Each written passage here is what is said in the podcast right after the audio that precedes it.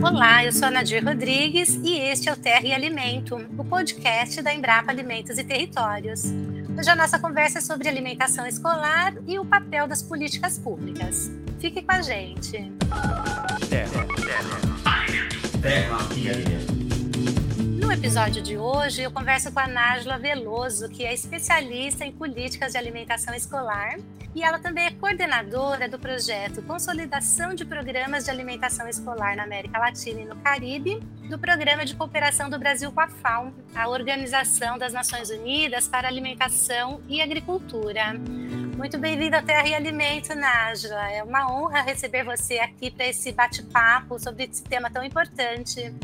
É uma honra para mim, é uma honra para a FAO e é um prazer estar aqui dialogando sobre esse tema que para nós é tão importante, né, Dinho? A Nájila é uma super especialista, ela é graduada em Pedagogia pela Universidade Católica de Brasília, tem mestrado em Educação, doutorado em Sociologia e pós-doutorado em Educação pela Universidade de Brasília, a UNB. E além disso, Nájila também é autora de diversos artigos e livros sobre educação segurança alimentar e nutricional, né, Nájila? É, eu venho de uma trajetória de educação que acaba favorecendo muito né, esse trabalho hoje nessa cooperação técnica internacional, porque os programas de alimentação escolar quase em todos os países estão vinculados aos ministérios de educação e isso favorece muito o meu diálogo. Então, me sinto beneficiada por vir da educação, ter toda a experiência de gestão que eu pude ter na vida e agora fazer esse trabalho de relações internacionais nessa cooperação, Nadir. É um, é um doce privilégio. E falando em doce, isso me lembra comida, né? E eu queria conversar, começar esse nosso bate-papo aqui, é, citando uma frase sua sobre o ato de comer. É, você disse, comer é um ato cultural e tem a ver com a nossa identidade como pessoa e com o nosso espaço no mundo. E diante dessa é, afirmação, Nájila, eu gostaria que você falasse, então, por que, que é tão importante ter políticas públicas voltadas para a alimentação escolar? Olha, né, de comer, o ato de comer em si, é, realmente é, faz parte né, da nossa gênese, da nossa organização societária, da forma como nós nos posicionamos no mundo. E tem a ver com o lugar que nós nascemos. Então, tem a ver com esse pertencimento a uma determinada localização geográfica no planeta. Então, por exemplo, é, nós aqui no DF, nós gostamos de piqui, é onde eu moro. É, a maioria das pessoas aqui come piqui, ama o cheiro de piqui e faz tudo por esse fruto.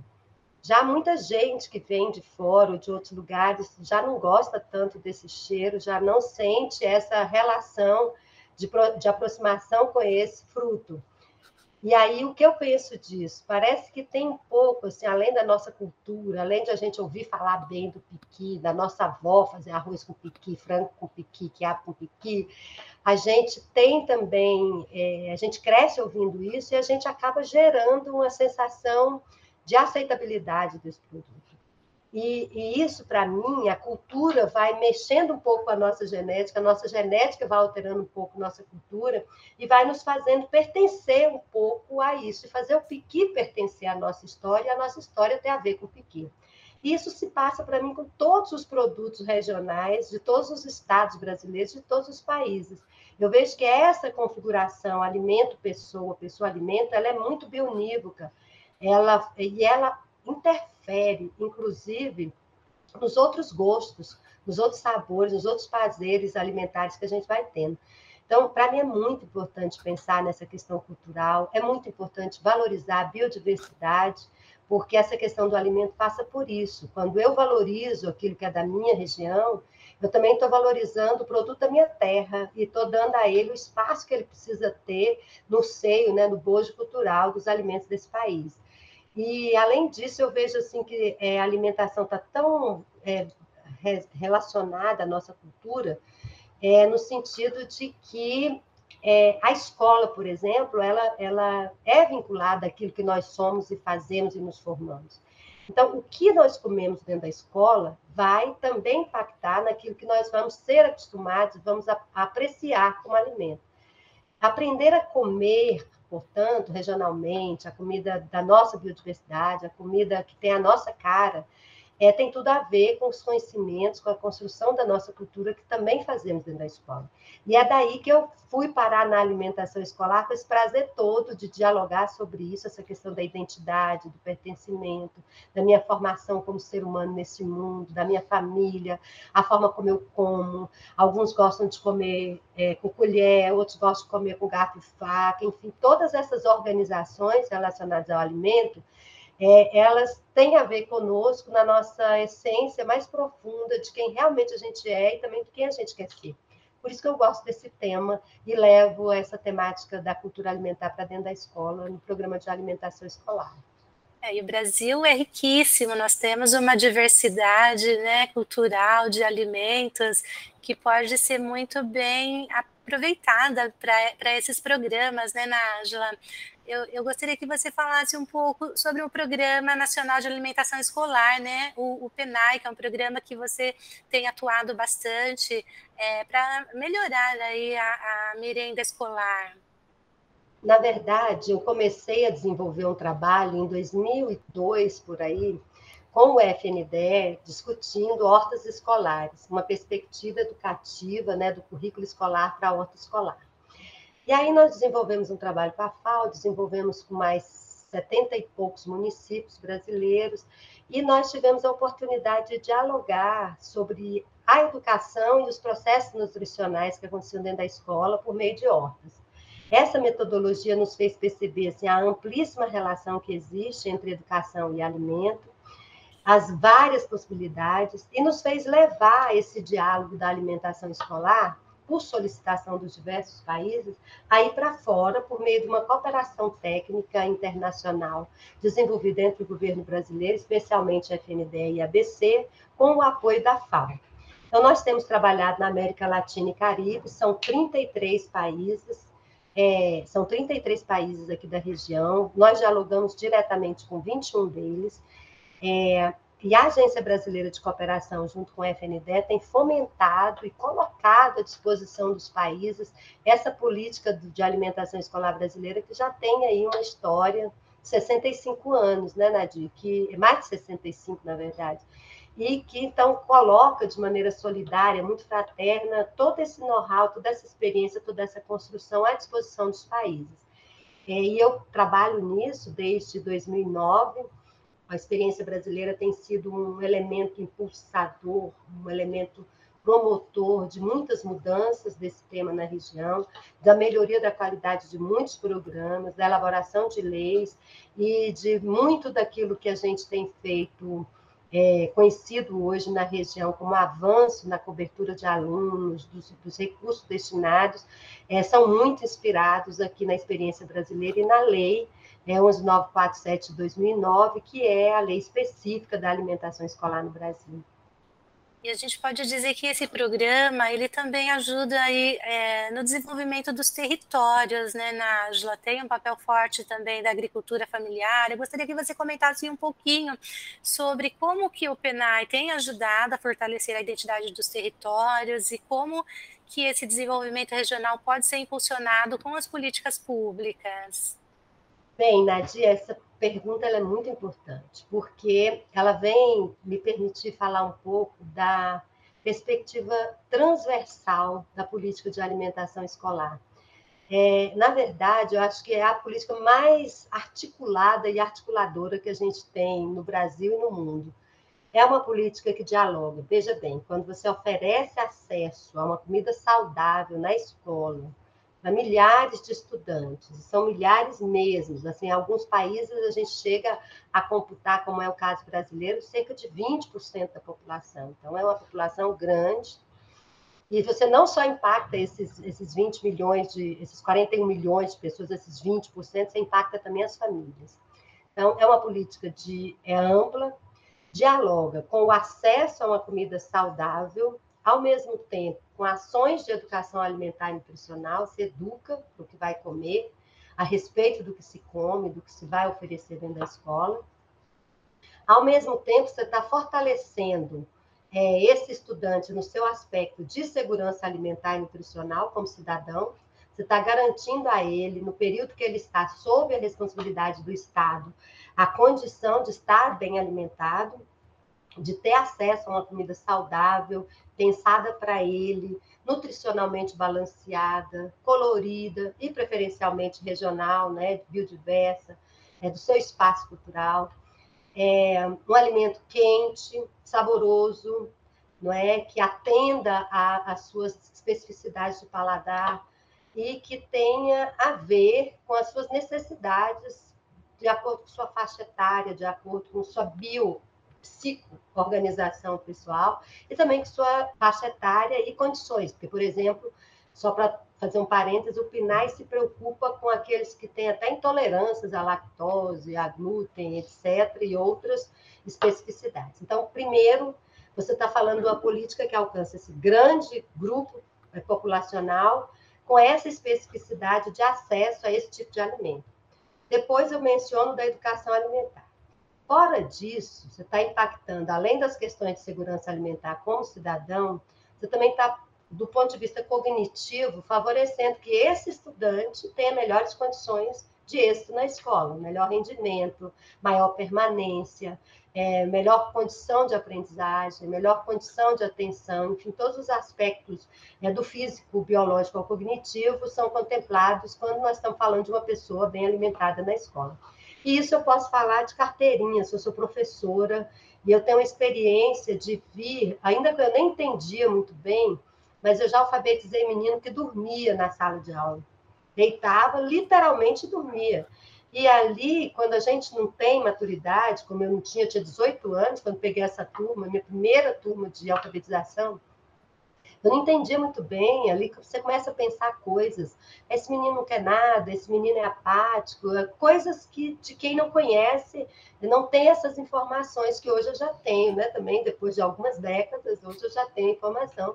E, e acho muito relevante conseguir dialogar sobre isso, porque é importante que o professor tenha essa visão de que uma alimentação adequada é condição de aprendizagem. Então, a alimentação escolar impacta muito nesse desenvolvimento cognitivo. Por outro lado, também, ao mesmo tempo, gera condições de saúde, porque a gente sabe que hoje as doenças que mais matam no mundo são as relacionadas à má alimentação, né? São as doenças relacionadas às enfermidades crônicas não transmissíveis que têm a ver com os, os, as culturas alimentares que a gente foi construindo ao longo da vida, que são muito obesogênicas, né? São advindas deste sistema tão excludente, esse sistema alimentar que a gente tem, não foi feito para nós humanos, muito menos para nós mais pobres, é, e também não foi feito para atender às nossas especificidades locais. E aí nós somos frutos disso e temos hoje indicadores terríveis que nos impactam aí fortemente, e aí não é privilégio de nenhuma classe social, de nenhuma etnia, né? Nós temos os países ricos no mundo, que são ricos também em dados de é, obesidade, dados de morte por doenças cardiopatológicas, enfim, nós temos situações assim que nos caracteriza é, como uma espécie que precisa comer melhor, precisa mudar o hábito alimentar. E eu vejo que a escola ela é o espaço de, de, além do acesso do alimento, também de uma cultura alimentar que nos faça pensar sobre isso, não é? que nos faça construir capacidade de escolhas saudáveis, de saber decidir por que não comer o fast food, por que não comer aquela comida delivery, processada, ultraprocessada muitas vezes, rápida, mais barata às vezes, mas fazer da escola um espaço que nos capacite a fazer essas escolhas saudáveis conscientemente, porque eu vejo que por outro lado disso, contribuindo para o não, a não consciência alimentar, a gente tem uma mídia aí que faz a nossa cabeça desde a infância, né? que o mais gostoso é aquele ou aquele outro produto, que é o mais barato, que é o mais fácil, que é o mais rápido, que é o é, tem isso, tem aquilo, tem brinquedinho, tem não sei o quê. Então, é a escola é o contraponto disso para mim, para enfrentar junto com a saúde esses dados, essa cultura e transformar mesmo essa realidade, não só a partir é, das várias possibilidades de construir um entorno alimentar saudável, né, como é com políticas de rotulagem, é, várias políticas de mídia, né, políticas de esclarecimento a respeito do, das composições de cada alimento, de cada produto, é, mas também, inclusive, por a, a formação de pessoas conscientes e autônomas, capazes de eleger a sua própria comida, eleger aquilo que ele quer introduzir no seu corpo. Para mim, é muito importante. A outra linha de impacto territorial que eu vejo, né, eu já falei da segurança alimentar, da educação, da saúde, eu vou falar agora um pouco dessa questão da agricultura familiar, que é uma outra transversalidade do PNAE, né, da, dos programas, não só no Brasil, mas no mundo hoje, porque, na verdade, tudo isso que eu falei antes, da possibilidade de oferecer um acesso, um acesso a uma dieta saudável, essa comida local, essa comida quentinha, gostosa, saborosa, como se fosse da nossa casa, é, isso só é possível se nós tivermos a possibilidade de incorporar aí frutas, legumes, lácteos, ovos, essas coisas que quem quer comer mais de forma mais saudável vai incorporar na sua dieta. Então, quem quer abandonar aqueles velhos hábitos, né, de comer aquela carne gorda, aquela comida gorda, é muito carboidrato, é, combinações de, de, carboidrato assim que é, a gente faz sem nem pensar, não é? Quem quer mudar um pouco disso em casa sabe que precisa de, é, de comprar outro tipo de produto. E a escola também não é diferente. Então, se a gente quer fazer uma dieta mais saudável na escola, nós vamos precisar fazer escolhas também mais saudáveis. E essas escolhas passam necessariamente por produtos que não são processados, não vão ser vendidos no mercado é, é, provenientes de nenhuma indústria. Eles vão passar por folhagens, por legumes, por hortaliças, por frutas, por ovos, como eu disse, por alguns produtos locais. E isso, então, necessariamente vai passar pela produção agrícola mais local, porque também são alimentos perecíveis que demandam um circuito curto para que eles sejam entregues, consumidos e consumidos com a qualidade nutricional é, originária deles. Então, o que, que eu digo disso? Que eu não concebo hoje nenhuma dieta saudável, nenhum diálogo sobre alimentação escolar é sustentável, com produtos frescos, saudáveis, dentro disso que a gente defende, não passe por comprar produtos da agricultura familiar local, porque é, seria querer algo e não viabilizar estrategicamente a compra desses produtos.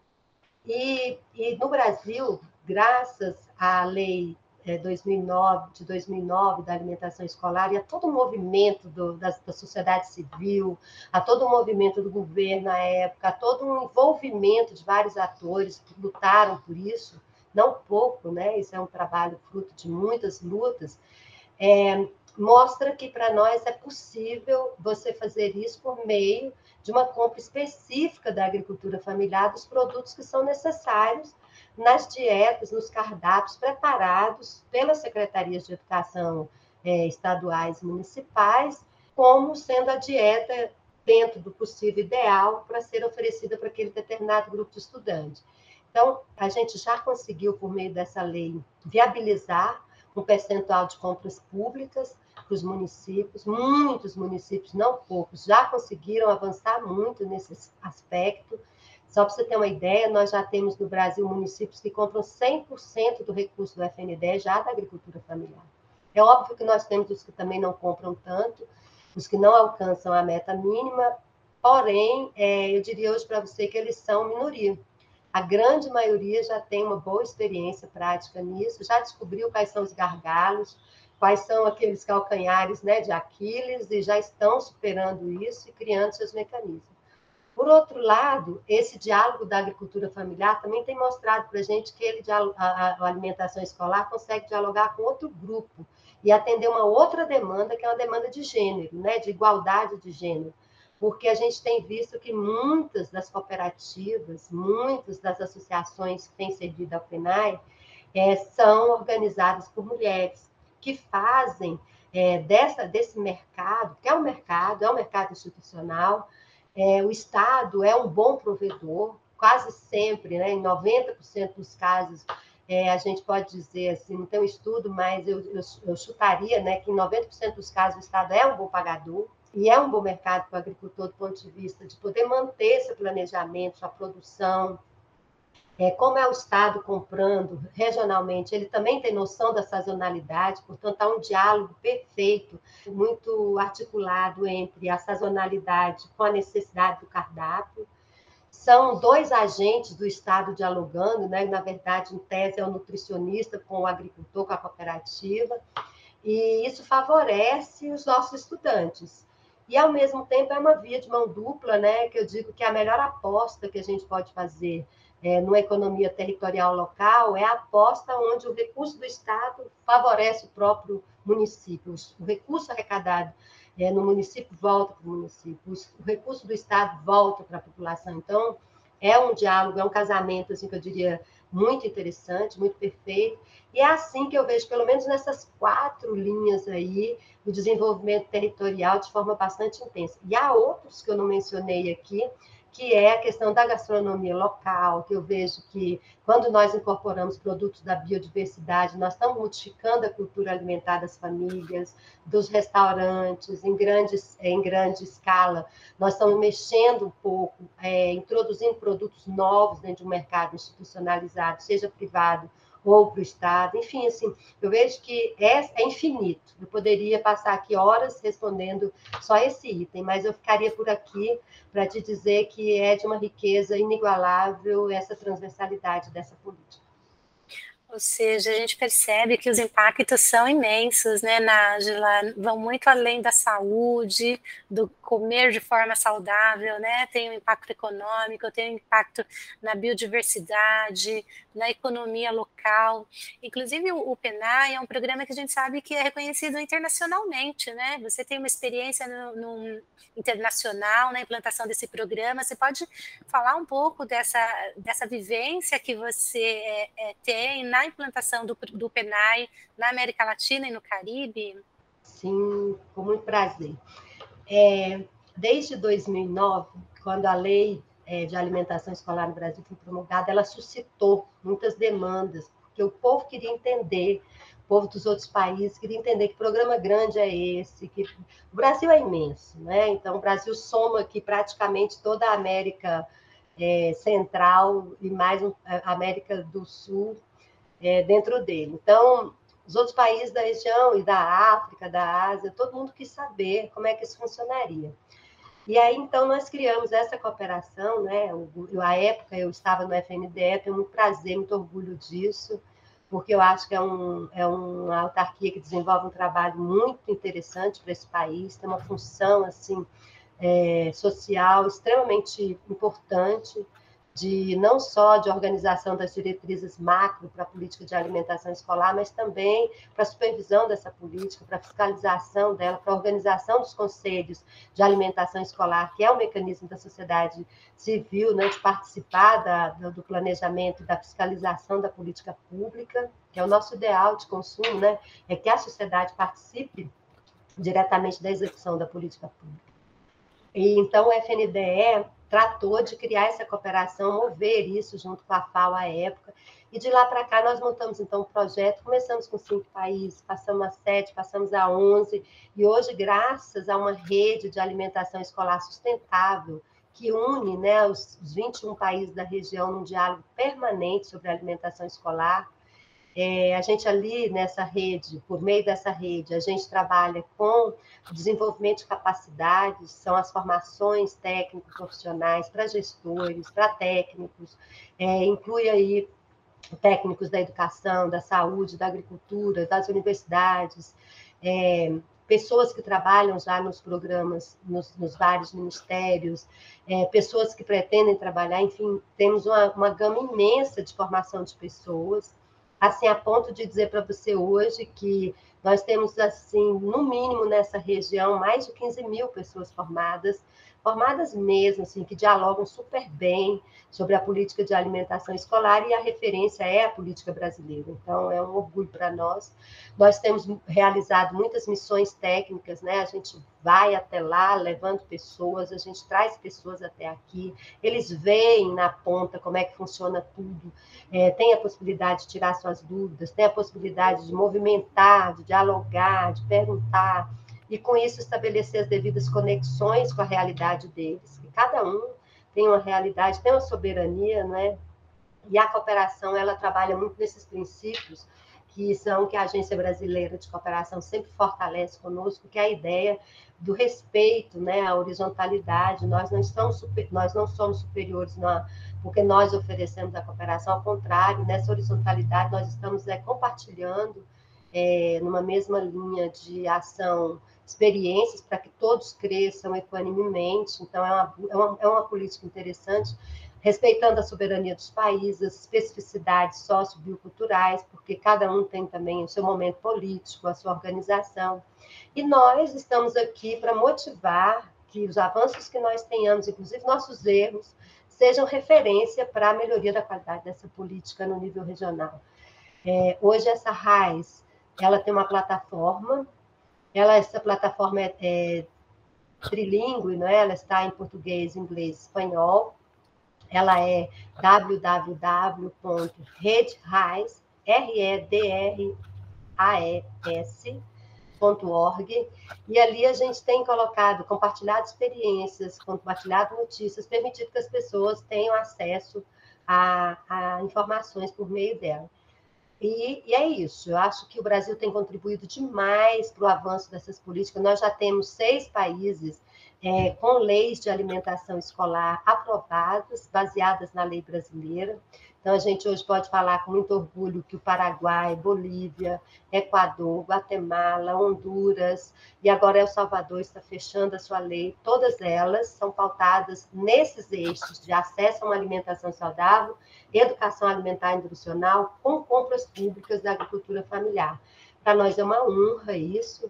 Nosso PNAE é um produto de exportação, além de movimentar aqui é, dentro do Brasil tantas, tantas pessoas, né, uma rede enorme de nutricionistas, de conselheiros, de gestores, professores, pais, agricultores, produtores, é, gestores mesmo dos vários escalões e ministérios, Emater, a própria Embrapa, vários setores é, governamentais, não governamentais, os organismos internacionais. Além disso, é, eu posso dizer que o PNAE também impulsa uma grande rede na região de pessoas que respeitam muito essa, esse programa por sua trajetória e respeitam muito o Brasil por há muito tempo estar se disponibilizando a compartilhar seus aprendizados, seus avanços, seus desafios com os outros países. Então, é isso. Isso tem sido a política de cooperação internacional que o Brasil tem desenvolvido com o apoio da FAO, e para nós, como FAO, é uma honra, não é? Porque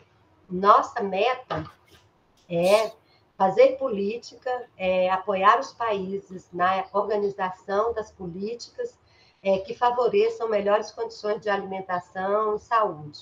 E a alimentação escolar, ela aglutina a agricultura e a alimentação, e por isso para nós é tão cara, tão preciosa, e a gente só tem a agradecer é, ao governo brasileiro, que há muito tempo vem desenvolvendo esse trabalho e oferecendo tanto a tantos. Essas redes, elas são importantíssimas, né, Nájila? Esse trabalho, né, do Fundo Nacional de Desenvolvimento da Educação, FNDE, que você comentou, o trabalho da Rede RAIS, né, que é a Rede de Alimentação Escolar e Sustentável, elas têm um potencial imenso e essa, essas atividades que vocês vêm desenvolvendo, elas já têm mostrado assim resultados muito significativos, né? Inclusive, eu queria que você comentasse um pouquinho que, assim, além de todas essas vantagens, esse, esse programa é importante para ajudar, inclusive, os países a atingirem aí os objetivos do desenvolvimento sustentável, né? Os ODS. Exatamente.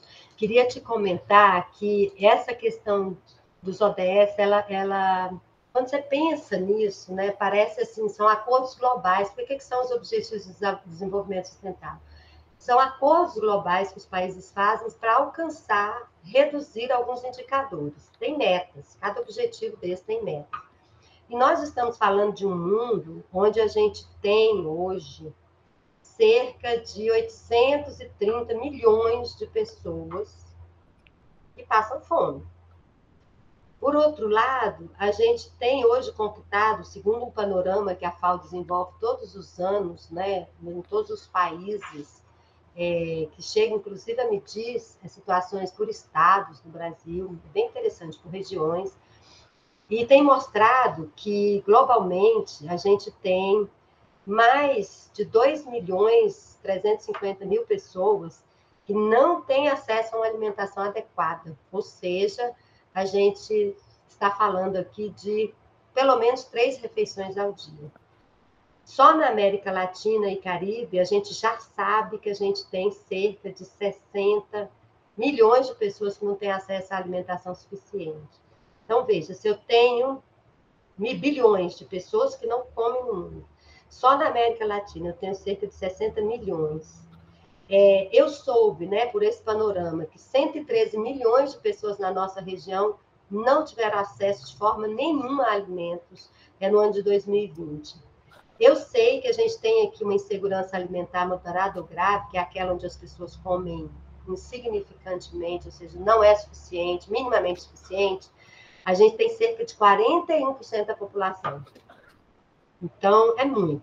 E só no Brasil a gente tem mais de 23% dessa população também atingida por segurança, insegurança alimentar moderada ou grave, que é praticamente um quarto da nossa população, chega a quase 50 milhões de pessoas. Então, assim, é muito. A gente tem esse desafio grande, a gente tem que pensar é, o que fazer para enfrentar essa questão. E a alimentação escolar, para nós, ela tem servido como uma referência muito importante, porque foi a política que, no ano 2014, serviu para mostrar, para tirar o Brasil do mapa da fome, para mostrar que nós tínhamos uma oferta de alimento dentro dos indicadores que se pautava aquele período, nós tínhamos um acesso à alimentação que passou a computar como sendo o mínimo necessário para a população, e isso nos fez sair do mapa da fome.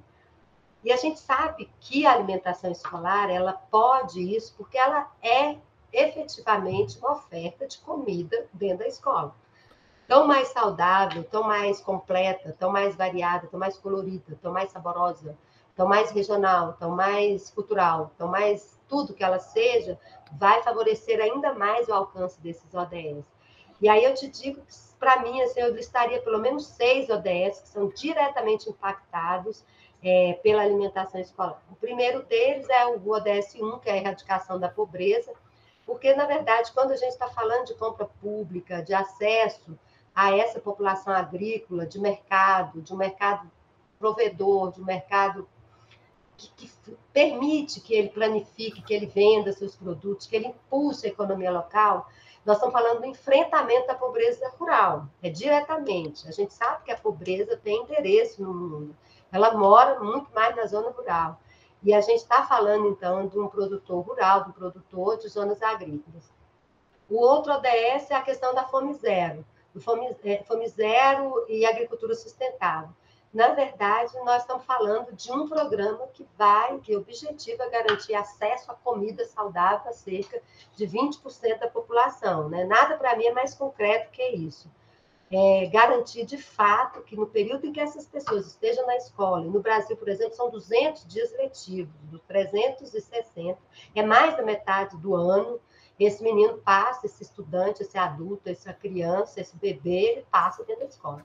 O nosso programa é universal, então assim, é, um, é uma riqueza poder falar isso. Nós somos os únicos do planeta é, que servimos o Programa Nacional de Alimentação Escolar para mamandos e caducandos, ou seja, de 0 a 80 anos, esteve dentro da escola, vai ter direito a ser contemplado e vai ter direito a não ter fome nesse período escolar.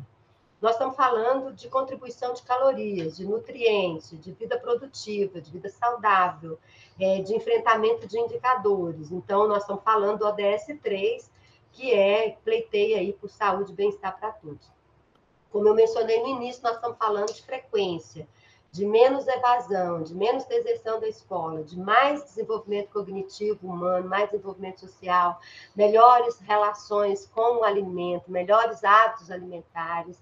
A gente desenvolve trabalhos com hortas escolares, dentro da alimentação escolar, belíssimos, que vão formar aí pessoas que vão amar a terra, que vão aprender como é que alface não é produzido na loja, né? que aquilo ali tem um processo, que existe um cultivo, que existe toda uma valoração do, do produto produtor que o tem, vai entender, por exemplo, que todos esses alimentos eles têm a ver com o clima, com o solo, com a, a qualidade do ambiente, então vai passar a ter respeito pelo ambiente, a respeito pelos processos, a trabalhar mais coletivamente. Então, horta escolar, para mim, é um dos elementos mais bonitos, mais mágicos que a gente pode associar à alimentação escolar, pode favorecer a, a melhoria da qualidade do que se oferece na escola, e ainda é um dos mecanismos de atuação é, da alimentação nos impactos de educação de qualidade que nós buscamos.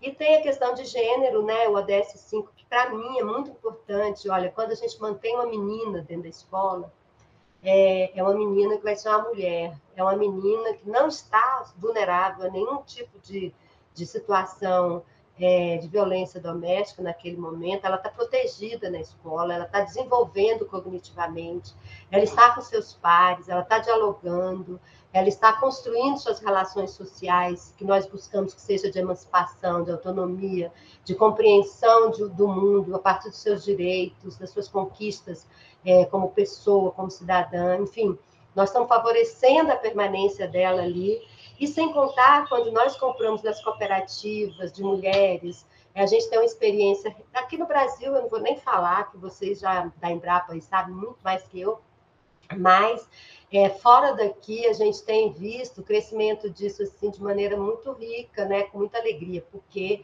a gente conhece mulheres que desenvolvem cooperativas de polpa de fruta, é, de, de, venda de ovos, né, é, criação de galinhas para venda de ovos, venda de bolo, venda de marisco, é, venda de tilápia, venda de coisas que a gente nem imagina que pode vender, docinho de banana sem açúcar, sabe, para compor a alimentação escolar. Então, a gente tem visto coisas riquíssimas acontecendo aí e que valorizam, na verdade, é, esse protagonismo feminino da mulher do campo, né, da mulher rural, que já é um, um caso à parte né, na, na análise da, da, dos indicadores de gênero, nos indicadores de violência contra a mulher, de feminicídio. A mulher do campo é um caso à parte, né? ela, ela tem muito mais dificuldade de se estabelecer que a mulher urbana. E aí a gente está impactando com essa mulher, é, dando a ela a oportunidade de produzir e vender seus produtos para alimentação para o Estado. E também o ODS 12, que vai falar um pouco dessa produção e consumo responsáveis, que eu vejo que, além da gente estar tá dialogando em torno alimentar dentro da escola, né, ambientes saudáveis, é, espaço, solo, água, terra, é, a gente também está falando de desperdício, zero de alimentos. A gente pode dialogar sobre o que significa hoje você produzir 930 milhões de toneladas de lixo no mundo, quando você tem 830 milhões de pessoas com fome. Então, assim, a escola é o espaço disso, a alimentação escolar é espaço para isso. E aí, para concluir essa parte, eu queria te dizer que a FAO hoje tem, é, com muita felicidade nossa, né, nós temos um marco estratégico para o próximo biênio muito interessante que fala de quatro melhorias, assim, que tudo que nós trabalharmos deve focar nessas quatro melhorias. Melhor produção, que é a, toda essa parte né, do que se vai produzir para o consumo. Melhor nutrição, que já é, é diretamente relacionada ao produtor, ao, é, ao, consumidor. Como é que a gente pode é, consumir melhor essa melhor produção? É, melhor ambiente, que é a questão de como é que a gente faz para que as mudanças climáticas impactem menos, isso que a gente estava conversando aí, de tanta chuva no mês de maio, né, no Nordeste, para que a gente tenha impacto nisso, como é que a gente pode ter um melhor ambiente, o que, que a gente tem que fazer para enfrentar os desafios climáticos, os desafios tantos aí que, que nós temos, inclusive muitos deles provocados pelo próprio desperdício de alimentos, e como é que a gente pode ter, então, a partir de tudo isso, a melhor qualidade de vida para todos. Então, nós trabalhamos hoje com essa perspectiva dentro da FAO, de que quando nós desenvolvemos a alimentação escolar, nós estamos contribuindo, na verdade, para a melhoria de todas essas condições que eu citei. Nós estamos trabalhando para um crescimento econômico inclusivo, né, para a redução das desigualdades, e também, especialmente, é, trabalhando para transformar esse sistema alimentar convencional que nós temos hoje. São vários sistemas, eu diria, né, no mundo, mas ele, todos eles são marcados né, por uma, pela exclusão, porque nem todo mundo come, pelo desperdício, é marcado por impactar tanto, tão mal o ambiente, por produzir tão más condições de saúde, né, com esses indicadores todos que a gente tem, produzir tanto desemprego, tanta pobreza, enfim, é, a gente entende que a alimentação escolar é uma política, é grande, mas ao mesmo tempo é, é o que nós podemos hoje efetivamente fazer, é mexer nas políticas públicas existentes ajudar a consolidar novas políticas para impactar não só nessa geração, mas nas futuras, é, de maneira que a gente possa ter melhores notícias, né? Daqui a pouco aí a dar para os nossos filhos e netos. É, realmente são muitos desafios, mas a gente percebe que a contribuição dessas políticas ela é riquíssima, né? E a gente percebe o quanto é importante que essas políticas sejam cada vez mais é, reforçadas, né? Para que tragam resultados efetivos mesmo, não só na questão da saúde, mas também aí, como você falou, da produção, da qualidade de vida e do meio ambiente. Eu quero agradecer muito aí pela sua contribuição, uma conversa deliciosa. A gente podia ficar horas aqui conversando, mas eu sei que você também tem uma agenda super apertada. Agradeço muito a sua disponibilidade em conversar com a gente aqui no podcast da Embrapa Alimentos e Territórios. É eu que agradeço a Embrapa Alimentos e Territórios aí em seu nome, no nome do Gustavo Pupino, do João Flávio, dizer para vocês que nós estamos disponíveis, que esse diálogo diálogo com a FAO tem várias frentes e que nós estamos sempre juntos. Nós temos uma grande admiração também pelo trabalho de vocês e queremos ser parceiros sempre que possível. Muito obrigada por essa oportunidade. Com certeza, a parceria com vocês é super bem-vinda. Muito obrigada, Nájula. Bom trabalho para você, sucesso. Grande beijo. Obrigada, Nadir. Terra, terra, terra e